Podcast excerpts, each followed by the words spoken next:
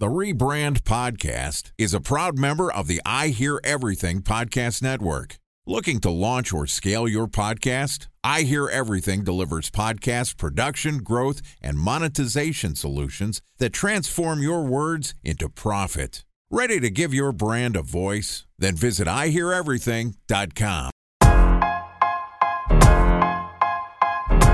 Welcome to the Rebrand Podcast, an I Hear Everything production. This podcast tells the stories of world changing marketing campaigns as told by the people who build them. In each episode, you'll hear an earful of brilliance from a marketer who has brought an iconic brand to life. Ready to hear the secrets and untold stories behind the brand you love? Then sit back, relax, and get ready for the rebrand. Here's the host of the Rebrand Podcast, the CEO of OH Partners, Scott Harkey.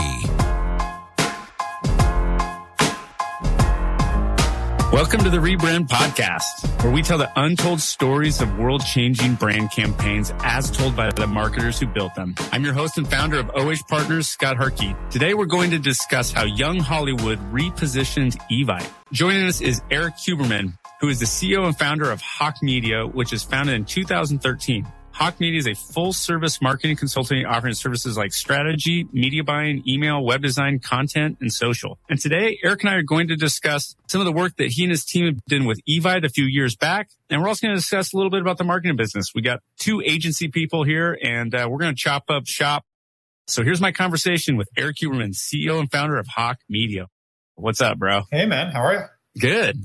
Yeah. So obviously we're going to talk a little bit about Evite. Typical like agency people. We like, you know, we're like, wait, how long was that campaign? Or he's like, yeah, that was forever ago, but we can still talk about it. But I want to dive into a ton because typically we have like a lot of brand marketers on this podcast. But I, I saw your background and I went to your LinkedIn and kind of stalked you like, you know, any good podcast host. And we have very similar backgrounds and uh, you've built a really nice agency definitely loved what I saw. And I'm very judgmental of other agency people like we all tend to do here in the business. And you also went to U of A and I'm a huge ASU person. So I was like, what the hell? I got an agency person and U of A, but you've obviously built an amazing firm. So, I mean, how did you get started in agency business? I saw you even had like a, somewhat of a, a finance background before, uh, you kind of got in the agency world. How, how did that? The finance actually came later. So I graduated at 08, went into real estate, a uh, week before Lehman Brothers collapsed and the rest of the banking industry. So that was an interesting time. I made 350 bucks my first year out of college. There's no zeros missing there. I made $350, which is not enough to pay rent in LA. So uh, started working on some online businesses, ended up over the course of a few years building three different e-commerce companies, selling two of them, and then started consulting and advising for brands and just saw similar to what you just said, how full of shit most agencies are and wanted to try to help these companies. And so hired a few people, started growing and nine years later, we got 250 of them, give or take. And then we've got, and so you mentioned finance. Through that, well, I started dating my now wife a month after I started Hawke. She's in private equity. So it opened my eyes to the finance world too. And I started looking at how can I leverage that for what we do. I ended up partnering with one private equity firm to basically help bring a marketing perspective to everything they're investing in, which is called Arrowroot. And we've been doing that for years and then uh, launched our own fund and started investing in a lot of the softwares that we use, like Klaviyo, Postscript, Tapcart, all these Shopify plugins and marketing technology. That went really well. We made a lot of money investing, and so continued to build that out. And just yeah, basically realized that there's a lot of confluence between marketing and finance, and most people don't understand it. And so tap, tapping into that's been super powerful. Oh wow. Okay, so sounds like e-commerce early on. A ton of agencies in LA have done a lot of e-commerce stuff. If you look at some of the fastest growing agencies, uh, ton in LA there, and, and a lot even on the brand equity side too. Yeah, I, I have also noticed from a private equity standpoint, a lot of agencies and people don't understand that world, and having somebody like yourself with that background to give a marketing perspective for private equity makes a ton of sense. So when did the work for Evite start? Tell me how, I guess that was like kind of the main one. Let's quickly touch on that. that was really early. Yeah, that was actually, I think, almost nine years ago. um, but basically, Evite, what happened was I met the founder of a company called iSeasons that had basically built uh, the biggest co- online costume site on the planet. So it was like buycostumes.com and buy holidays and all these things. And he hired us to do some marketing for him they were bought by IAC, which at the time, which is Barry Diller, who also owned Evite at the time. So then we were introduced to Evite because we were doing all this holiday work. They said, oh, maybe you can work with Evite too. And Evite, as we start to onboard with them, their VP of marketing quits and they go, oh shit, can you just take it over? And so the Liberty Media then bought Evite, brought in this CMO that was her name's Jennifer Domenichini. She's awesome. She ended up being the CMO of BBVA. Before that, she was the CMO of Kmart. And so she comes in and goes, "Yeah, I need help. Like, just take this over." So we ended up being basically the outsourced marketing team for Evite for uh, quite a while, and we were trying to figure out how to make it relevant again because like everyone, every millennial knew what Evite was, or I guess older millennial to Gen Z or Gen X, excuse me. But as you got younger, like nobody knew what Evite was, and so we decided the best way to do that was let's get a bunch of young Disney stars throwing their sweet 16s and stuff and using Evite for it and having Evite be their party partner. And so we literally threw a party at a club with, I remember the first one was Madison Pettis, who was a Disney star, and it started to become relevant. And since then, Evite's actually done very, very, very well because people started using it again and they crushed it in the pandemic. They pivoted well. Like they ended up becoming a very strong company again for where they were on the way to being irrelevant. Oh, that's cool. So it sounds like one of the original influencer strategies. Obviously, your proximity in LA and some celebrity. That that sounds. I can see why that worked. All right, I, I want to go back to so.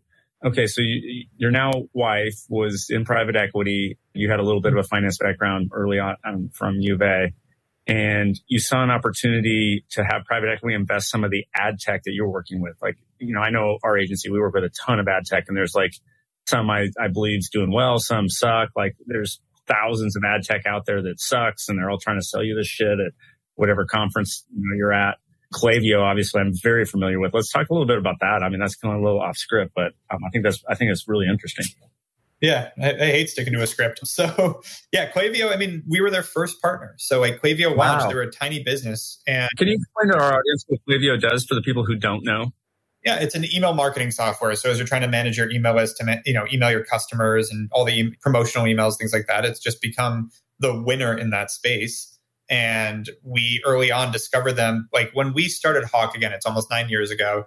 Bronto was a really big software, and there was Sailthru. And the problem with most of these email softwares, though, is you needed technical ability. You needed to be able to code. You needed to be able to like implementing it was crazy. And Klaviyo, you could just plug in really, really easily. It was a very easy to use platform. So my team liked it really quickly. And so we just developed a partnership with them that over time turned into us investing. And then I was actually they raised a ton of money. They're worth, I think, 10 billion now. And they raised a ton of money from private equity. The private equity firms that invested actually called me as their reference check. So like we ended up really close with them and continue to build a partnership with them. They're a great platform. And so that was a good highlight of like, wow, we were a part of these guys. We, this is a whole other aspect of the business that I never thought of because agencies, if you're doing it right, cash flow pretty well. Like the idea is they're profitable, they make cash but they're not there's not a lot of asset value in it. Even if they're making cash like you're not going to sell an agency for 10 times 15 times revenue. Like those things don't happen like they do in software. And so it's like well how do i take that cash flow and turn it into things that can become worth that much money? And so it was I, I was used to making very little money with my startups. And so when i started making great money i just put it back to work. And so started investing in tons of things. As now the agency are you looking at, at more investment or brand investment, or are you looking at more client agency growth or both? Like in your mind, what's the strategy look like for you the next three to five? Yeah, I mean, on the agency side, we have, we still have so much room to grow, and we you know we've done well. We manage about half a billion dollars in ad spend, but I don't even know the metrics. But there's a lot more than that out there, so we have a long way to go on the agency growth side. It's all complementary. Like as we can continue to own and build and fund better softwares to do better at what we do, and then also be a on paper partner with these softwares. Like again, Klaviyo is the number one email marketing tool for e-commerce. Like being an owner and a partner in it is not so bad for the agency. Same thing with PostScript, which has become the number one SMS marketing tool uh, for text message marketing, and same thing for Tapcart, which is the number one mobile partner to Shopify, and like all these things that we're owners in. That having those relationships plays a big part in the success of the agency side, while also the relationship between the agency and that software can help drive the success of that software, which then drives the success of my investment. Which is why we're we raised a first fund at five million bucks, did really well with it. Now we just closed half of a fifty million dollar fund. So we're investing. We've closed twenty five of fifty to continue that path of investing. I mean, it makes so much sense. And I think a lot of ways I, I, can relate to you a ton that we're definitely on the front lines of how we're solving brand marketers problems as an agency partner through some ad tech. I mean, there's so much that is out there. Yep. When you mentioned it, like the ad tech you hate, let's not invest in the ad tech we hate. The ad tech that you're really excited about, your whole team likes and you're using, why not be an owner? 100%. That's, that's you know, like now you, trade desk for me, like uh, huge on trade desk. I think they're still undervalued. My, my investment stock people say I'm crazy, but I always look, I have another agency buddy, friend of mine. He invests in a ton of stuff and we always, we always look at the same way we would consumer marketing It's like time spent listening, right? Like what are people spending time with? Is it, is it Netflix? Is it Twitter? And it changes. And how do you, I think, the valuation of companies today really is based on what consumers are spending time. So if it's a B2B product, you know, what agencies are using it. So I, I think that's genius. I freaking love it. And I, I, I do think ad agency people too get pretty focused on their craft, but they're involved in so many different things. They can really leverage, I think, their expertise in, in a lot of other ways. Yeah, it's, and you have to be careful because I give my wife credit because like I, she pulled the veil off of what a fund, how a fund operates and how investing works. Like, oh, last year and the year before, everyone became such fucking experts in investing and doing all these things, and most people lost their ass because most people in our generation and the generation younger, et cetera, like they haven't been through a shit show of an economy. So they didn't know that, like, yeah, things can go up and up and up and then drop 70%. mm hmm So I think you got to be careful in it too. But if you're prudent and you actually under start like really learn this stuff, and aren't flippant about it. I know so many people that like to angel invest when they start making money and like those checks go nowhere. And my favorite thing is agencies that do sweat equity because we've now got the data. We we got really heavy in that early and learned our lesson. Like most people willing to give you equity in their company for the in exchange for doing some marketing help for them don't value their own equity which means you're, you're they value it less than you're going to. Yeah, it's not a good sign when you're talking about so, value their own. Equity. Oh my! So I've learned the hard way, and you talk to every agency out there, and they're like, "Yeah, wait, we don't, we don't do that." And I've I've gotten sucked in uh, for sure. I'm still sucked in on one deal that I'm pretty passionate about. Yeah, but, but the, it's generally a bad move. Once in a while, it can work out. I, I couldn't agree more. Where do you think that just to focus on brands kind of towards the end of this podcast, like where do you think brands are, are getting it wrong? Like marketing people on the brand side. I mean, you and I have a ton of clients on that side. Where do they need help? Where could they be? I don't know. Where, what could they be doing a better job with? Like we were in that role, like, and we went to like the CMO side, which I thought about. I love what I'm doing, but obviously you see some people that do just an amazing job and they can build global brands and they do great work. And there's others that suck. Where are they getting it wrong? The biggest thing I see is everybody became, I'm going to say like too data driven, where they read the data thinking that that tells the whole picture. And the problem is most of the time the data you have does not tell the whole picture. And so they're reading things like my favorite example of this is the Facebook platform right now. So when iOS happened and Facebook and all this stuff, everybody's like sort of talking point is that Facebook is really having a shit show and they're doing horribly because of iOS. That's what everyone loves to talk about. The problem is nobody actually thinks rationally about what happened there and what is happening. So basically, what happened was Apple changed the ability for Facebook to track on iPhones, which is a huge percentage of traffic off Facebook. So your tracking went to crap. Before that, you could track a 28 day window on Facebook ads. If I clicked an ad for 28 days, I could see if you purchased, you came back, all that stuff. That was the tracking. That went away. So I can't do that anymore. And now Facebook has a seven day tracking window, but I do air quotes because it's not really tracking. From what I understand, it's more algorithm based than it's actually tracking any. Like Facebook can't track on iPhones. So you're losing all this data. And so people look at that and go, yeah, so Facebook performance is terrible. It's like, you think that because you can't track on an iPhone, that stopped people from buying through Facebook ads. Like somehow that makes fucking sense. The answer is it doesn't. It's not actually the truth. What happened was you just can't track it. So you're not seeing it. And so when you like super easy math, the average consumer on e-commerce takes about a month to buy a product from the first time they see it. So when you have a 28 day tracking window, you can see a general average of how your purchases are going. When it drops to seven, it's going to look horrible. Like compare seven days to 28 days in terms of a tracking window, it's going to look horrible. Nobody thinks that little bit of complexity, seems to be too complicated for most marketers, sadly. And so what happens is everybody sees, and we've seen this a lot. All of a sudden, their numbers last year it was reporting 28 days, this year, seven days. So they look at year over year numbers. This was in Q1, and they go, last year we were getting 10 times returns on our ad spend. Now we're not even getting one. It's like, yeah, because it's a completely different report. But people are pulling off Facebook in masses, hence the revenue decline on Facebook.